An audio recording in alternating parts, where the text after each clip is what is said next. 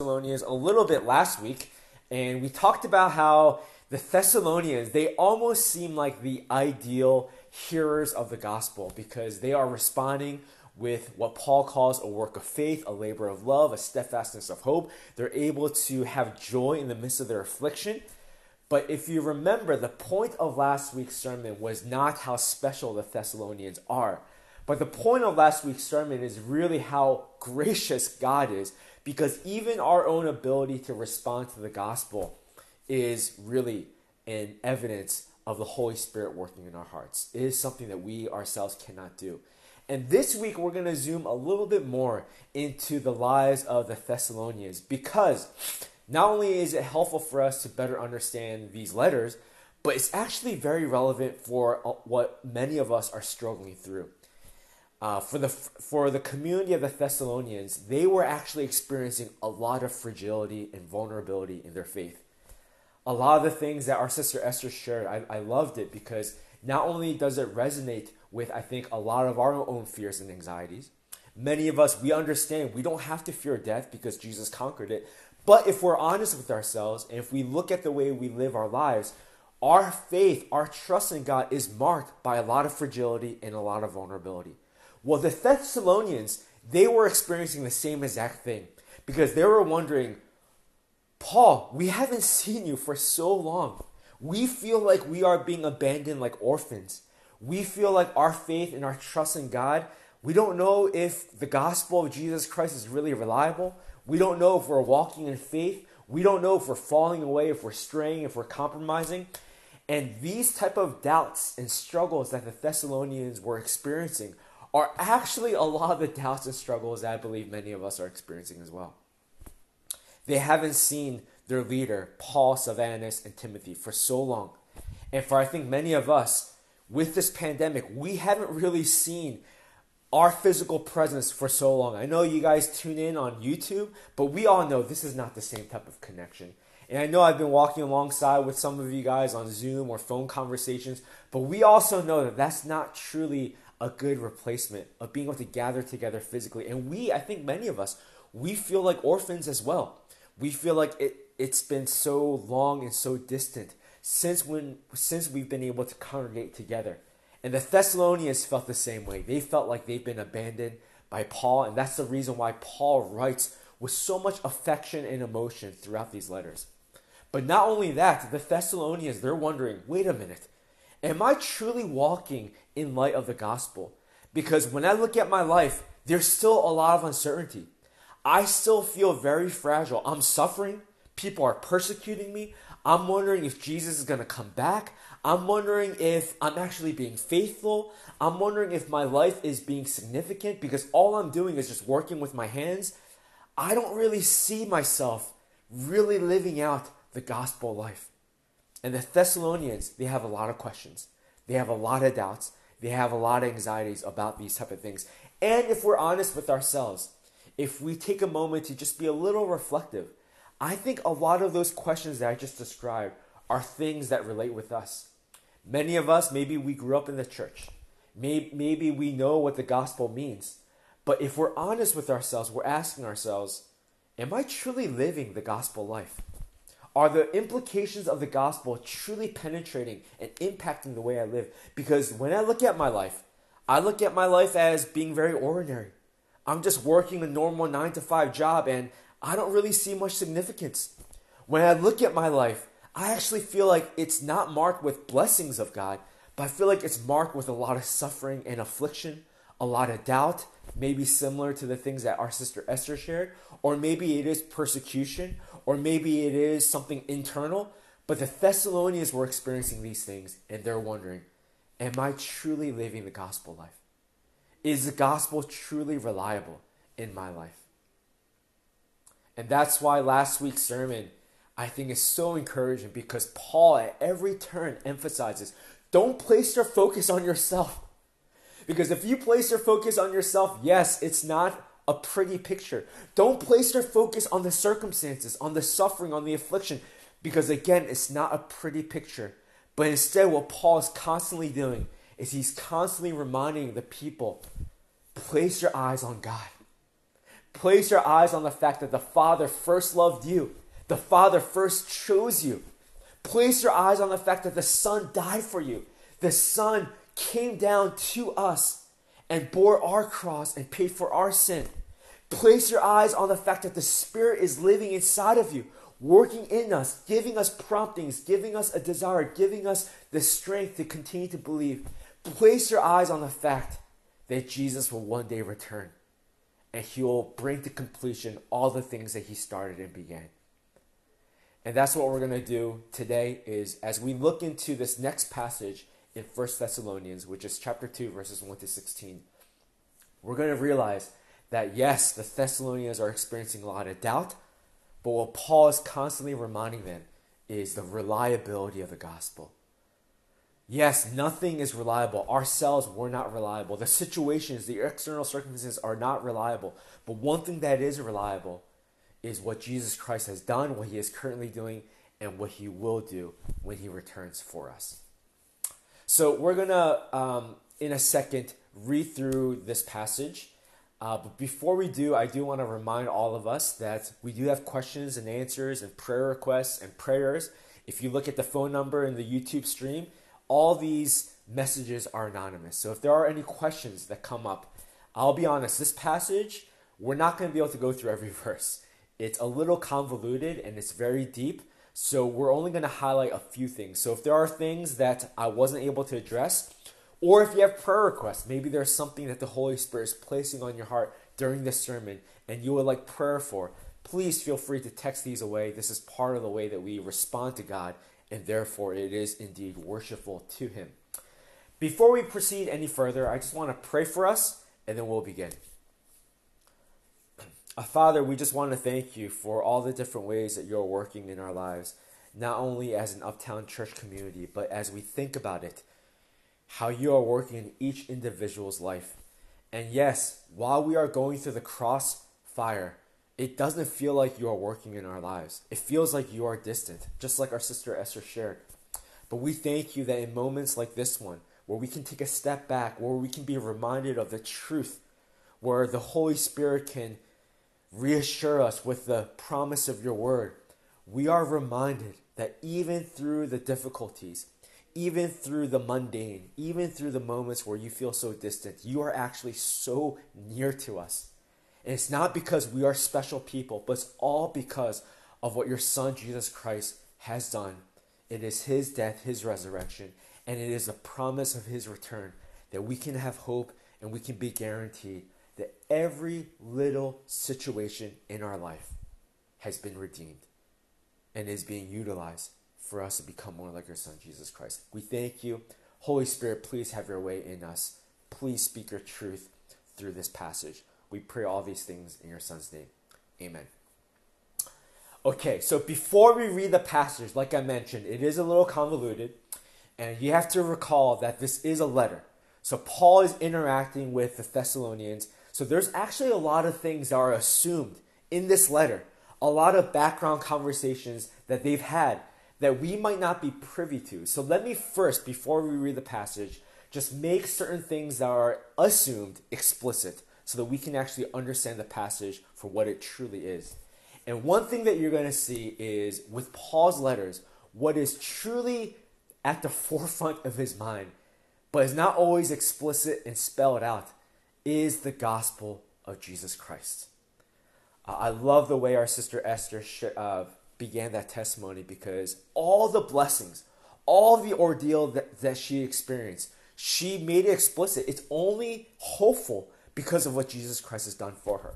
And that is true of this passage as well. So let me, in case there are some newcomers, in case there are people who don't have much clarity of what the gospel of Jesus Christ is and what our church community, how we understand it, let me just break it down very explicitly so that we can also better understand the passage.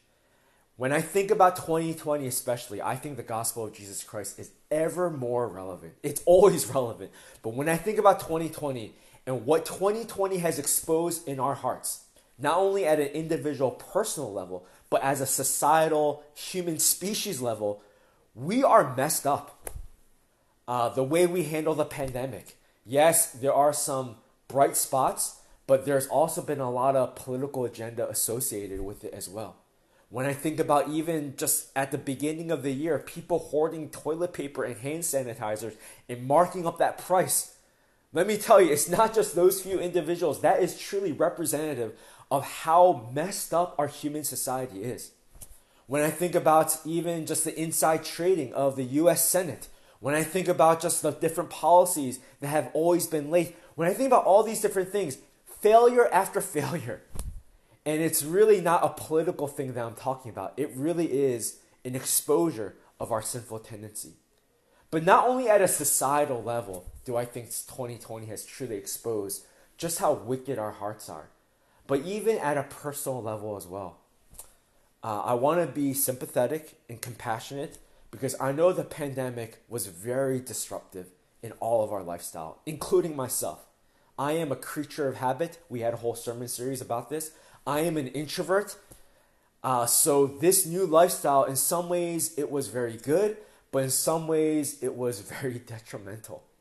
Not being able to have a community, not being able to go through my routine, it truly disrupted not only just my well-being, but even my own relationship with God. And what it did for me, and what it did for many of you guys, is it showed us how fragile our faith is in God. It showed us how fragile, how fickle our trust, our love for God is, if we're honest with ourselves. And even right now, we are continually plagued with anxieties and doubt. And I don't want to underestimate the uncertain times that we're experiencing. But even as our sister Esther shared, if Jesus Christ has conquered death, if God is continually reminding us that He is sovereign and there's nothing that we need to fear other than Himself, then why is it that our hearts are still plagued with so many anxieties? And it's because our hearts, at an individual level and at a societal level, is we have this tendency to constantly distort, reject, and suppress God's character and His involvement in our lives. The way God is, His character, is He is trustworthy. He is loving. He provides. He is sovereign. He is holy. And we constantly suppress that. We constantly ignore those things. We constantly reject those things. And instead, we try to live our lives our own way. So we try to figure things out with our own ingenuity. We try to problem solve things with our own abilities. And we shut God away from us. Not only that, but God's involvement. Our God is not only perfect. Not only is He sovereign, not only is He capable of healing us, of delivering us, but He is actually involved in our lives. He is so intimate.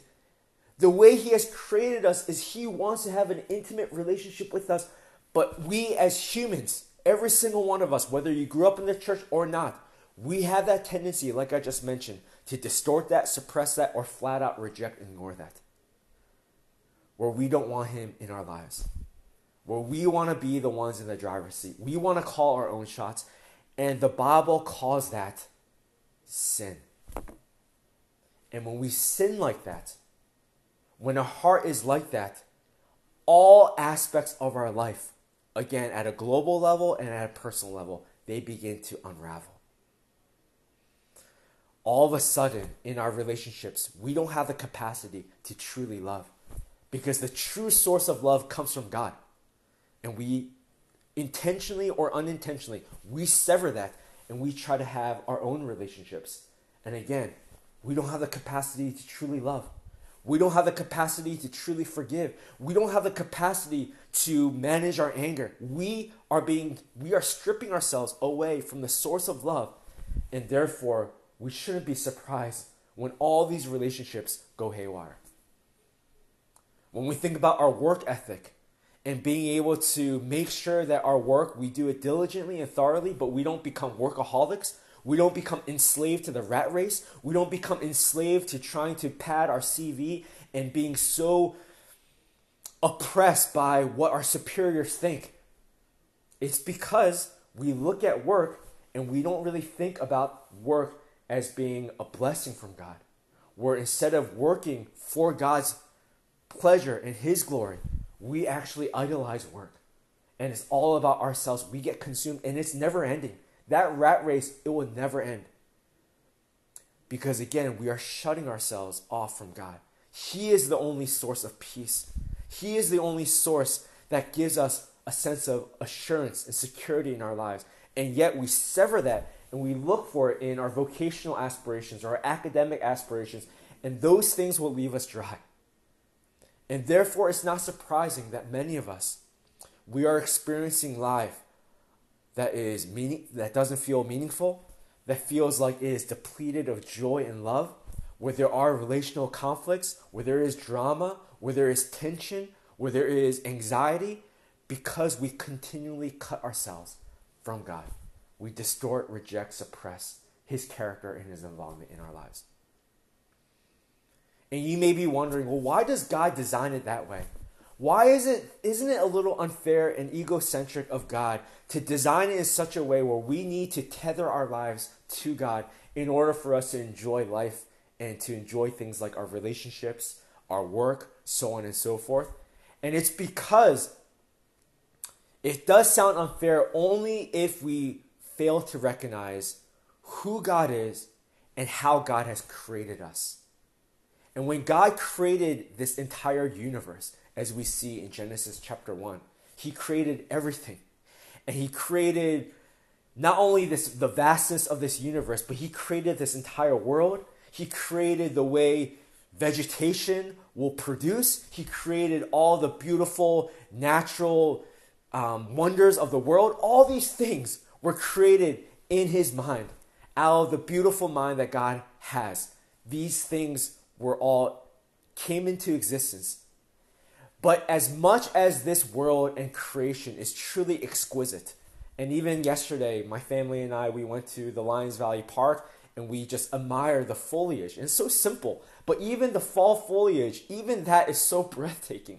But when we think about the billions of species in the world, and when we think about just the vastness of the universe, how God created all these things, it truly is a testament of how amazing God is. He is truly a beautiful, glorious creator. But out of all the things that God has created, there is one thing that is the pinnacle of His creation. There is one thing that is in His art gallery that He showcases to all of His angels. And that isn't the seven wonders of the world. That isn't the vastness of the universe, the billions of galaxies that this universe has. But what God showcases that He is so proud of, that He is so intensely in love with, is actually the human species. Because again, as it says in Genesis one, only the human species, only humanity, only you and me have been created in the image of God. Nothing else. Yes, this world, yes, this universe has some really beautiful things, but only one part of His creation actually bears the privilege of being the image of God. And the image of God is a loaded term, but basically what it means is we get to have a special relationship with God that no other part of creation gets to have. And therefore, God has given us the authority, the dominion, the control over the rest of His creation. We get to actually play a dominant role in the ways that the animal kingdom operates, in the ways that the environment is able to be sustained. We have more direct control and impact over God's world, His beautiful prized creation, than any other part of His creation. God has given us such a privileged place in this universe. And He has done it so that we can have a special relationship with Him. And yet, despite the fact that God has truly given us His entire world, God has given us a direct access to have a special, intimate, loving relationship with Him. And again, He is the creator of all things. He is the source of all life, all joy, all hope, love, security. How did we respond? Like I mentioned, that sinful tendency. Distort, reject, suppress, ignore His character and His involvement. We basically said thanks, but no thanks. And that is why sin is such a grave thing. And that is why when we look at the consequences of sin, yes, it is very disheartening, but it's also very fair when we think about how God created us with so much love, so much privilege, and yet we rejected all of that. And although God could have left us in the misery of our own sin and left us in the misery of this world, where this world is devastated by sin, and we see this so clearly, especially in twenty twenty, yet God did not leave us that way. But he sent his one and only son, Jesus Christ, as our sister Esther, as our brother Terry reminded us in the songs, where despite us having to pay for our own sin, the consequences of sin, which really is death, what did Jesus Christ do? He actually paid for our sin on our behalf.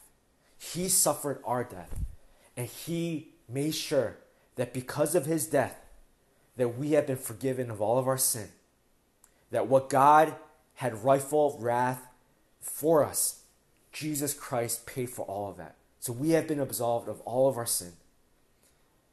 And not only did Jesus Christ die for our sins, but he resurrected. And what that resurrection means, that even though we still struggle with that type of sin, and I love the way Esther shared how we don't fear death, we don't have to fear death, but we still struggle with it, even though we still struggle with this sinful tendency. The Holy Spirit now dwells in us because Jesus Christ resurrected, has given us his very own spirit. And his Holy Spirit, whoever submits and trusts in the Lordship and the gospel of Jesus Christ, that means his Holy Spirit is working in us, allowing us to overcome this sinful tendency, so that no longer are we living our life shutting ourselves away from God, but now we are living our life progressively becoming more aware, becoming more submissive towards, and celebrating God's character and his involvement in our lives. And that's exactly what Esther's each part was. It was an instance of her recognizing, submitting to, which I'm sure was not easy, and celebrating how God was so involved in her life. That is the promise that we now have. And now that we are being reconciled back to God, back to the source of all life, back to the source of all joy, all love, all security, all these wonderful things that God originally designed, now our relationships with others actually has hope. It actually has promise. Now when we work, now when we live our everyday situational life, now there's actually an underlying peace that we're able to live life with actual joy. And it's all because of what God has done through Jesus Christ, what he's currently doing through Jesus' Spirit, and what he will do when Jesus returns. And therefore, those who submit to the gospel of Jesus, now our lives are truly all about not how we can benefit. Now, now our lives are not about us being in the driver's seat, but now our lives, we desire, God, you take this driver's seat. I want to live to glorify and honor you. I want to use all the gifts, all the privileges that you have given me, and I want it to be all about you. And again, it's not an overnight thing. It is a process, and that is what this church community is about, and that is what Paul is truly centrally focused on.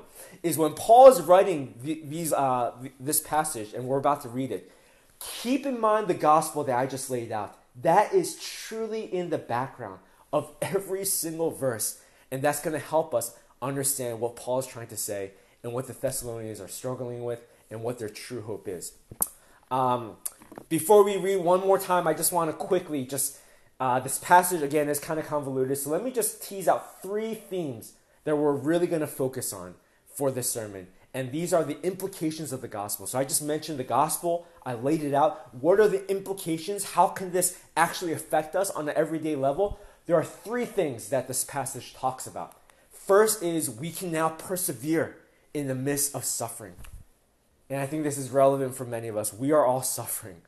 And yes, maybe we're not suffering like the Thessalonians have suffered, but just this lifestyle, the mental health issues, the anxiety, the withdrawal, the feeling of isolation, the feeling of being burnt out at work, relational, we are all suffering in some way, but the gospel enables us to persevere in the midst of that. The other thing that we see is a commitment to God's glory. One of the implications of the gospel is no longer are we seeking our own glory, but now, which is a never-ending enslavement, we will never feel joy from that. But now we have the power to live for God's glory. And let me tell you, that is so liberating, so joyful. And the third implication is gentleness and compassion. We can now live our lives with gentleness and compassion uh, to one another. Um, and this will truly benefit all the different types of relationships that we experience. So just keep these three things in mind. Keep the gospel in mind, because as we read it, it'll help us be able to understand it in a more meaningful way. So Paul continues the letter. Uh, For you yourselves know, brothers. Remember, these brothers and sisters, they're feeling very fragile. They're feeling very insecure. You yourselves know, brothers, that our coming to you was not in vain. But though we had already suffered and been shamefully treated at Philippi, as you know, we had boldness in our God to declare to you the gospel of God in the midst of much conflict. So again, I just wanted to highlight, Paul is saying, we went through great lengths to preach the gospel to you. In fact, we suffered many conflict.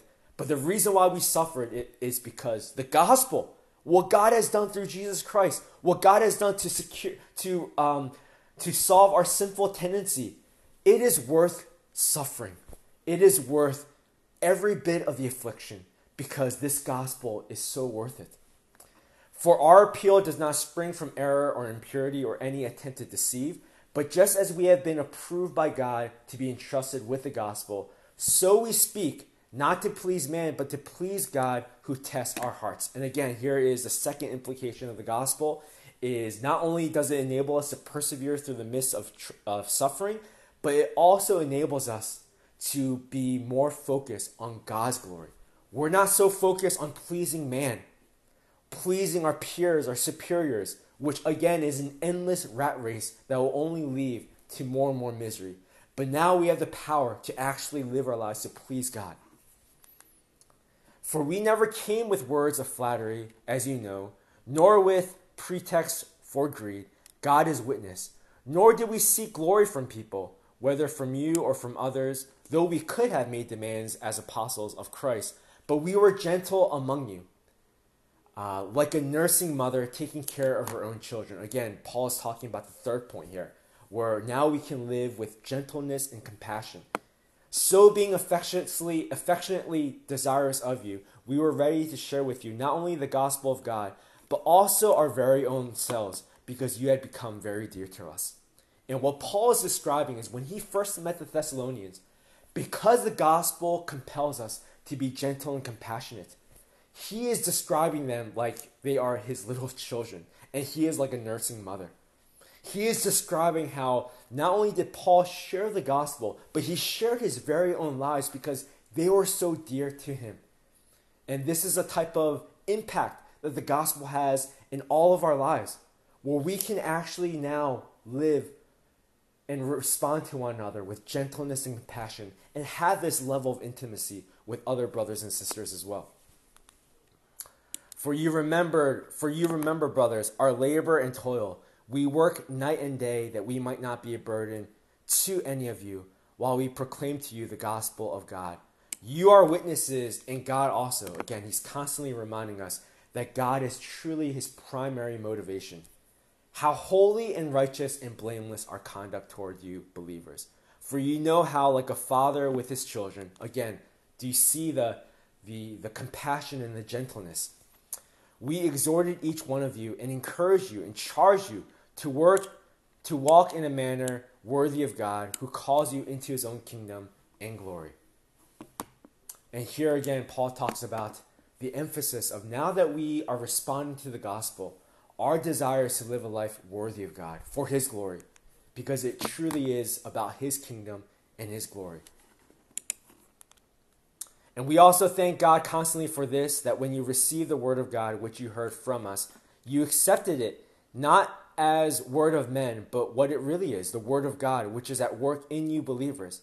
For you, brothers, became imitators of the churches of God in Christ Jesus that are in Judea. For you suffered the same things from your own countrymen as they did from the Jews. And again, Paul is now saying, you yourselves suffered. Not only did Paul, Sylvanus, and Timothy suffer in sharing the gospel, but the Thessalonians, they are suffering because they are now submitting to the gospel. people are now persecuting them. And these same people killed both the Lord Jesus and the prophets and drove us out and displeased God and opposed all mankind. By hindering us from speaking to the Gentiles that we might be saved, so that always to fill up the measure of their sins, but wrath has come upon them at last. Um, I'll highlight the last phrase because it is a little cryptic. Um, it's not too significant in this passage, but it will be more significant as we continue on with the rest of First Thessalonians. But I know what I just read is a mouthful. Uh, it's we're wondering, Paul, why are you talking about all these different things, about how you're like a nursing mom, how you're like a father? Why are you talking about all the labor, toil, sufferings that you've endured? Why are you talking about even the Thessalonians, how they themselves are suffering? And we're wondering why Paul is adding so many details about this. And it's because Paul is trying to emphasize. He understands that the Thessalonians are going through a vulnerable period, like many of us. And he's trying to emphasize that the gospel of Jesus Christ is reliable. It's worth suffering for. It's worth me suffering for. It's worth you suffering for. It is something that enables us to finally live our lives the right way. We're, no longer are we enslaved to our own glory, but now we are free to live for God's glory. Now we can actually live with gentleness, with compassion, with love for one another. And it's all because of what Jesus Christ has done.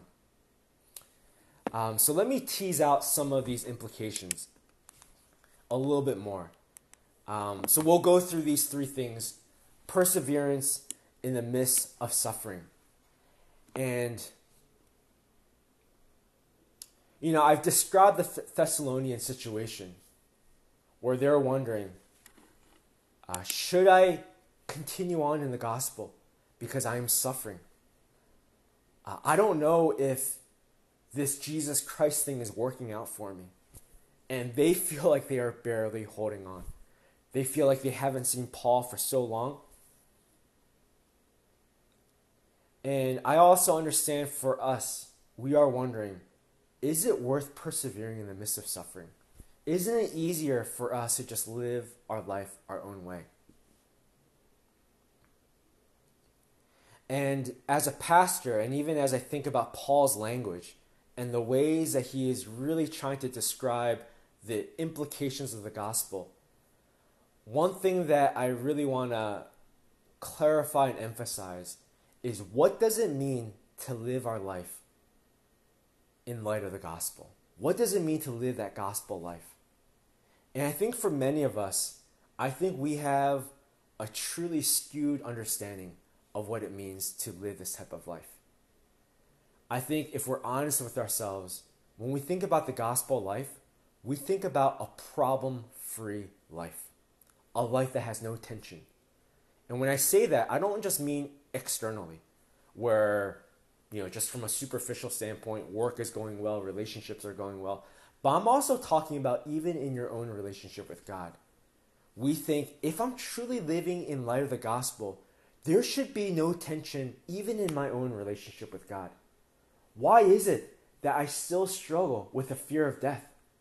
Why is it that I still struggle with doubts and anxieties? If the gospel is truly true in my life, then shouldn't these tensions go away? And that's not the way the gospel works. We see it, uh, we heard it in the testimony of Esther, but we also see it throughout Scripture. I mean, if you're a part of the Psalm series, it was very obvious, but even here in First and Second Thessalonians, the Thessalonians, they think that they are far from God. They think that their faith is not up to snuff. They feel like they are inadequate, subpar Christians. But what does Paul say, especially in the first chapter that we talked about last week? They're saying, he's saying, you think you're not living the gospel life? Let me tell you, from a pastor's perspective, I am constantly thankful for you. I can't stop praying because when I think about you, I'm just so thankful to God that he is doing a marvelous work in your life. He has given you a work of faith, a labor of love, a steadfastness of hope. When I see you, I my heart is just overjoyed because you are truly living the gospel life. You don't believe me? Hear from Achaia and Macedonia and all of the known world. Everybody, they recognize how your faith is a faith of gold. And when I think of some of you guys, especially in the Uptown community, as I've been walking with some of you, I think you have the same psyche. You feel like you're suffering, and you feel like the tension in your life, and again, not just the superficial things like work, relationships, but the tension in your own relationship with God. You are buying into the lies of Satan, thinking that maybe you're not really living the gospel life. But when I see the baby steps that you take, I feel the same way with Paul. Is wow, you don't, you're underestimating the baby steps that you're taking. And God is actually doing a great work in your life. God is actually creating a beautiful faith, a beautiful love in your life. And it's actually through those tense moments. And again, I love Esther's testimony because that is a clear example of that. It is through that period of, yes, you wrestling with your doubts and your anxieties, your frustrations and failures, that God is actually honing your faith and allowing you to become more like your, his son, Jesus Christ. So yes, the gospel enables us to persevere through our suffering. The fact that Jesus Christ has canceled all of our sin, the fact that Jesus' spirit is living inside of us, and the fact that Jesus will one day return, all those things enable us to have a true hope in the midst of our suffering. And perhaps the greatest example of somebody suffering and still being able to persevere and place their trust in God. As much as I love Esther's testimony, the best example is truly Jesus Christ. Not only does Jesus Christ enable us to persevere and suffer in the midst of suffering, but he is actually the prime exemplar. Even in his sufferings, where he himself felt betrayed by his very own disciples. Even the physical sufferings, where the nails were pierced through his wrists, the flogging, the blood, the shame also. It's not just a physical suffering, but even an emotional, sociological suffering. Him hanging on that cross, being naked, where everybody can see him.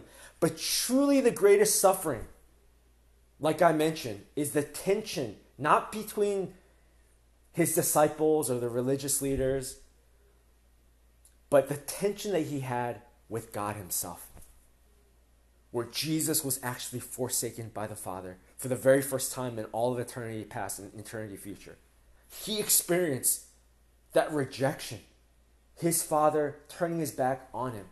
He experienced in the Garden of Gethsemane, where he actually didn't want to bear this cup, where even his own fears were overtaking him. He was at that cusp, and yet Jesus persevered. If you feel like you are the only one experiencing tension in your relationship with God, where you feel like you're failing, where you feel like your faith is fragile, no, it's not just Esther, it's not just me. Jesus himself lived that, and he overcame it. And the same spirit that enabled him to overcome that is the same spirit that is dwelling and residing in every single one of us. That is the hope that enables us to persevere in the midst of whatever kind of suffering we're experiencing. Whether it is a type of suffering that the Thessalonians experienced, which was direct persecution, and we're going to learn later, a feeling of meaningless, meaninglessness, or whether it's other types of sufferings that we're experiencing. Jesus has experienced it all. And he has conquered all of it. And he has given us the hope through his spirit so that we ourselves can overcome it as well. The other implication of the gospel that we see in this passage is a commitment to God's glory. So not only does the gospel enable us to persevere in the midst of whatever kind of suffering, but the gospel now frees us. So no longer are we enslaved to living for our own glory, which is truly a vain enterprise that will only leave us high and dry. But now we can be free from that enslavement, and now we can actually live for God's own glory. And that's why Paul kept saying, I'm doing this, God is my witness. I'm not doing this to please man or humans, but I'm doing this to please God. I am a, an approved and trusted messenger of God.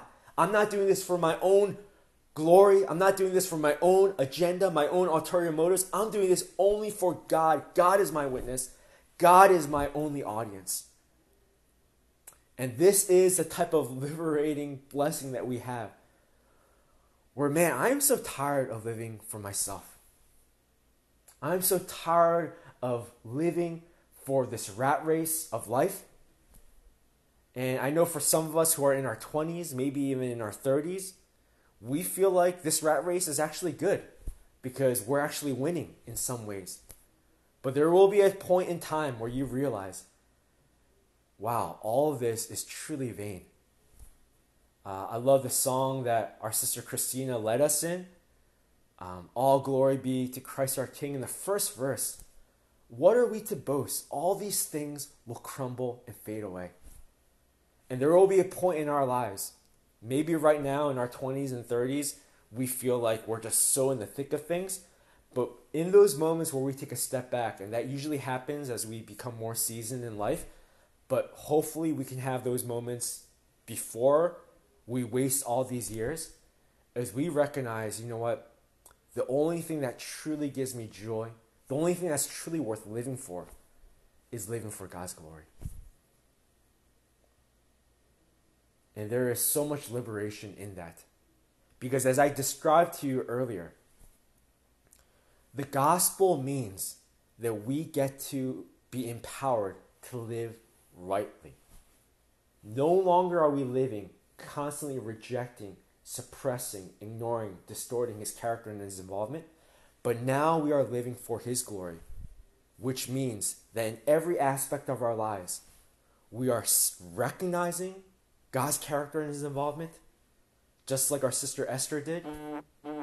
We are able to submit to God's character and his involvement, which is not easy. And then we can eventually celebrate God's character and his involvement in our lives. Thereby, we are glorifying, worshiping God. That is truly worship in a nutshell. And when you live your life that way, it doesn't matter what happens throughout the week. Yes, there will be setbacks.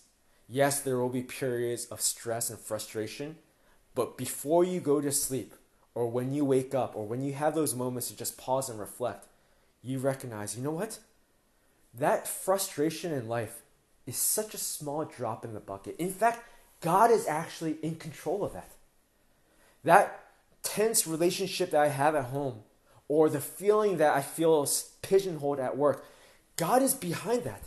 And there is something that God is trying to teach me so that I can better appreciate the gospel of Jesus Christ through these situations. That is what it means to live for God's glory, is when we're able to recognize, submit to, and celebrate his character and his involvement in every aspect of our lives. And who, again, is the best example of this? Again, Jesus Christ. Not only does Jesus enable us to live this type of lifestyle, but he is the perfect example of this. We know that even in the Gospels, man, Jesus was a bona fide rock star. Everybody loved him. Throngs of people fled after him. When we think about our career aspirations, Jesus had that. Jesus had the known world in the palm of his hands. He was truly a rock star. But at every turn, he didn't really care about those things. Even when Satan was tempting him in the forty days of his fasting, Satan could have offered him the entire, all the kingdoms of the world. Jesus was not interested in any of those things. Instead, he was resolutely focused on accomplishing the will of God. Because at every aspect of his life, even in his successes, he recognized that this was God's character, his involvement. It was all about achieving God's purpose, his plan. He submitted to that. And that is the way he dedicated his life. And once again, the hope for us, we can walk in Jesus' footsteps because, again, his spirit is dwelling inside all of us. It's not left to ourselves. It's not left to our own willpower, but it is literally His willpower. It is His Spirit, His heart that is working in us, so that progressively we are no longer participating in this endless rat race, but instead we are living for His glory. Uh, the third implication that we see in this passage is a gentleness and a compassionate disposition. Uh, this is the language that Paul used, where he talked about how he is a nursing mother, how he is like a father, how he shared his very own life with the Thessalonians. And this is truly another implication of the gospel, is it enables us to interact with others with the same type of love. When we think about the gospel, as I laid out earlier, and we, when we think about how God blessed us so much, just as being a human, bearing His image, where we can have an intimate relationship with Him, and yet we've rejected all of that. And yet God did not stop the story there, but He still pursued after us. And not only did He pursue after us, but He did it in such a sacrificial, costly way by giving up His very own Son, and for His Son to die such a gruesome, horrific death. How else can we respond to other people than with gentleness and compassion? When we ourselves can recognize how sinful we were, how sinful we currently are, and how we're going to continually struggle with sin until we see Him face to face. When we see our fellow brothers and sisters who wrong us, who maybe rub us the wrong way, yes, it's annoying. Yes, our default way of reacting is out of anger. But when we think about the gospel, and again, that's why I say the gospel is so central to Paul's writings, and that's why we needed to make that explicit. When we unpack all those things, yes, the frustrations are there, but are we not compelled to respond with gentleness and compassion? Because that is really the way God pursued after us. God doesn't call you, God doesn't call me to be gentle and compassionate just because He wants us to be, I don't know, good ambassadors, good representatives, good Christians. But God calls us to be gentle and compassionate because He was gentle and compassionate towards us. Again, not only does Jesus Christ enable us to be gentle and compassionate, but He is the prime exemplar.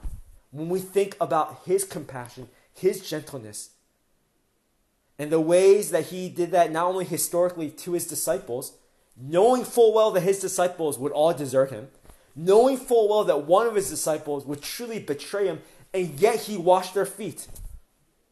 And if you know anything about ancient context, that is something that only slaves do. It is so lowly. And we see it even in the Gospels.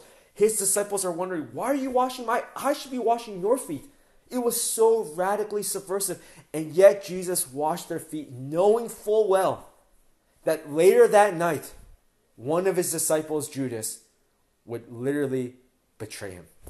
Knowing full well that the rest of His eleven disciples, that He poured His heart out. Just like Paul saying, I was a father to you. I was a nursing mother to you. I shared my life to you. Jesus did that for three years with His disciples.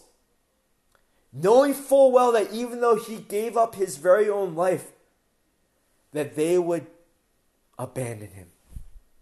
He washed every single one of their feet. He carried every single one of their crosses. He bore every single one of the consequence of their sin. That is gentleness and compassion. And not only did He do that historically with His disciples, we see Jesus doing that even in our own lives, do we not? That's why I love each part, because we're able to zoom into how Jesus is so gentle and compassionate. He stages difficulties in our life. Yes, it's difficult, but then He also stages these miracles that are so intimate, so specific to us as individuals.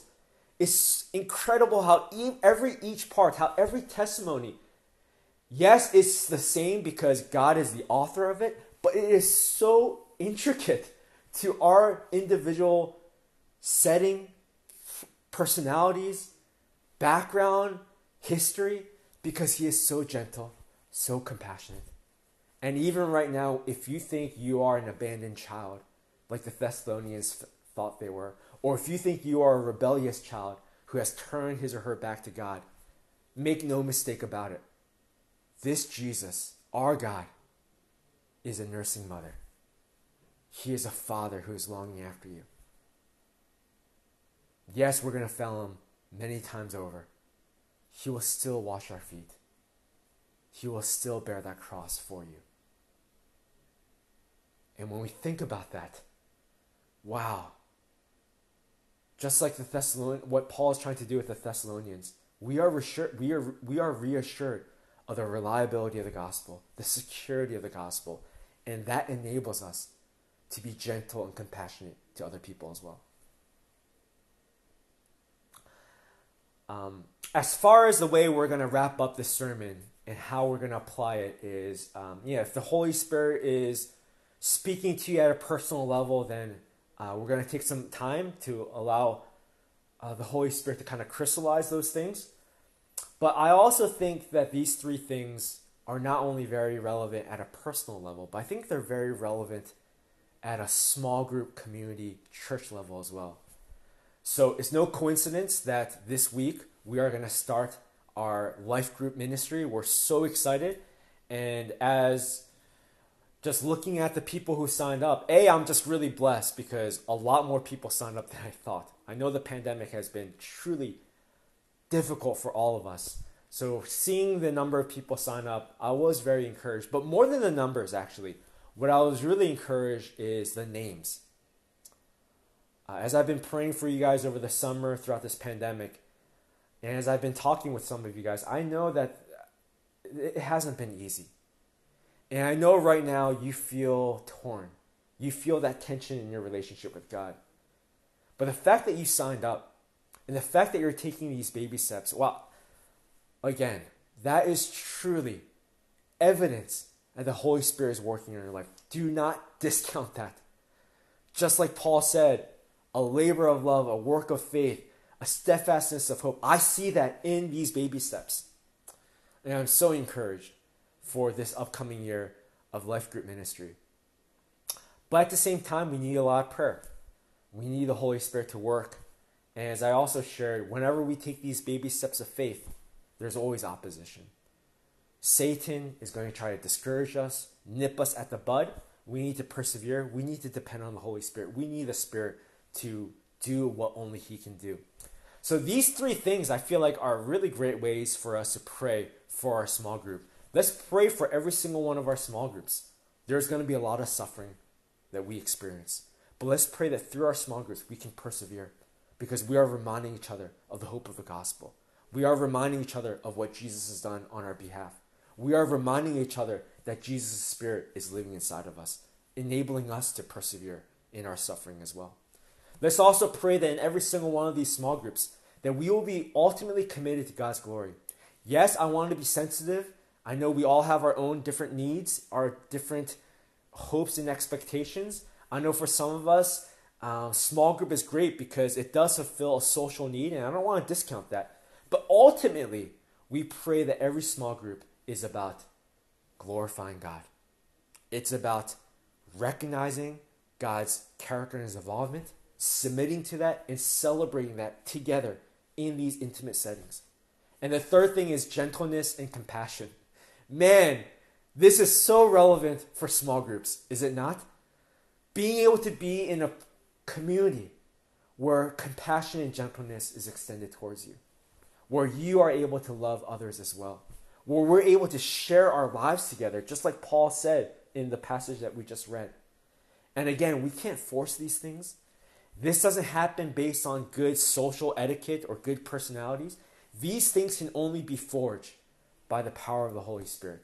So we want to pray for these things. So as we pray for these things, I do want to introduce these groups.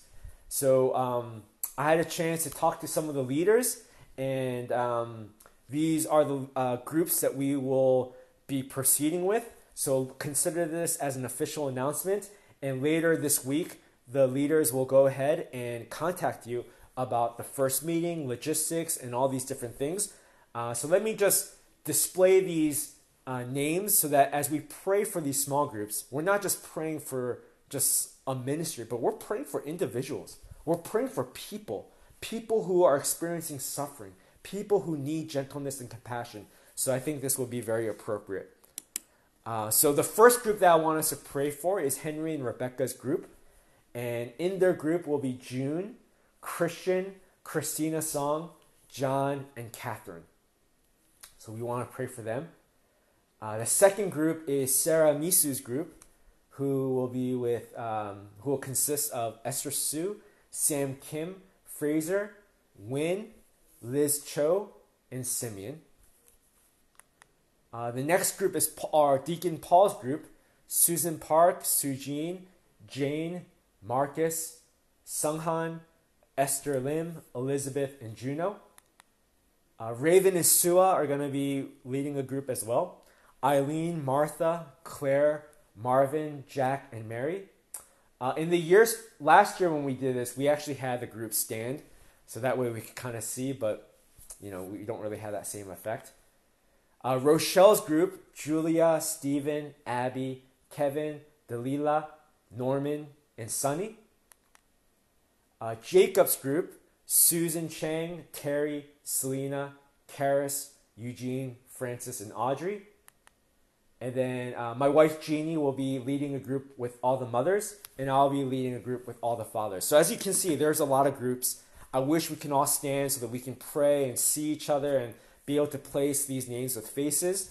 But I'm very excited. But as much as I just mentioned, as I'm excited, we need the Holy Spirit to, to work, to enable us to do those, at least those three things. So if we can take a moment to pray for our small group ministry, I think we should definitely pray for our leaders, our facilitators. Um, we call them our disciples. And we know that all of them are living very busy lives. We know that all of them, they don't feel adequate. But they are stepping up because they are responding to what God is calling them to do. And I'm just so thankful. Those baby steps, I feel like, again, are truly instances, evidences that the Holy Spirit is working in their hearts and they are responding. I'm just so thankful. So we should pray for every single one of these disciples, small group leaders. We should also pray for all the members and the individuals. Any names that you remember, let's lift them up. Um, and let's pray specifically through those three things: perseverance in the midst of suffering, really focusing on God's glory, and having gentleness and compassion towards one another. So at this time, if we can all uh, rise, pray for small group, um, and then we'll move on to the next part of our worship.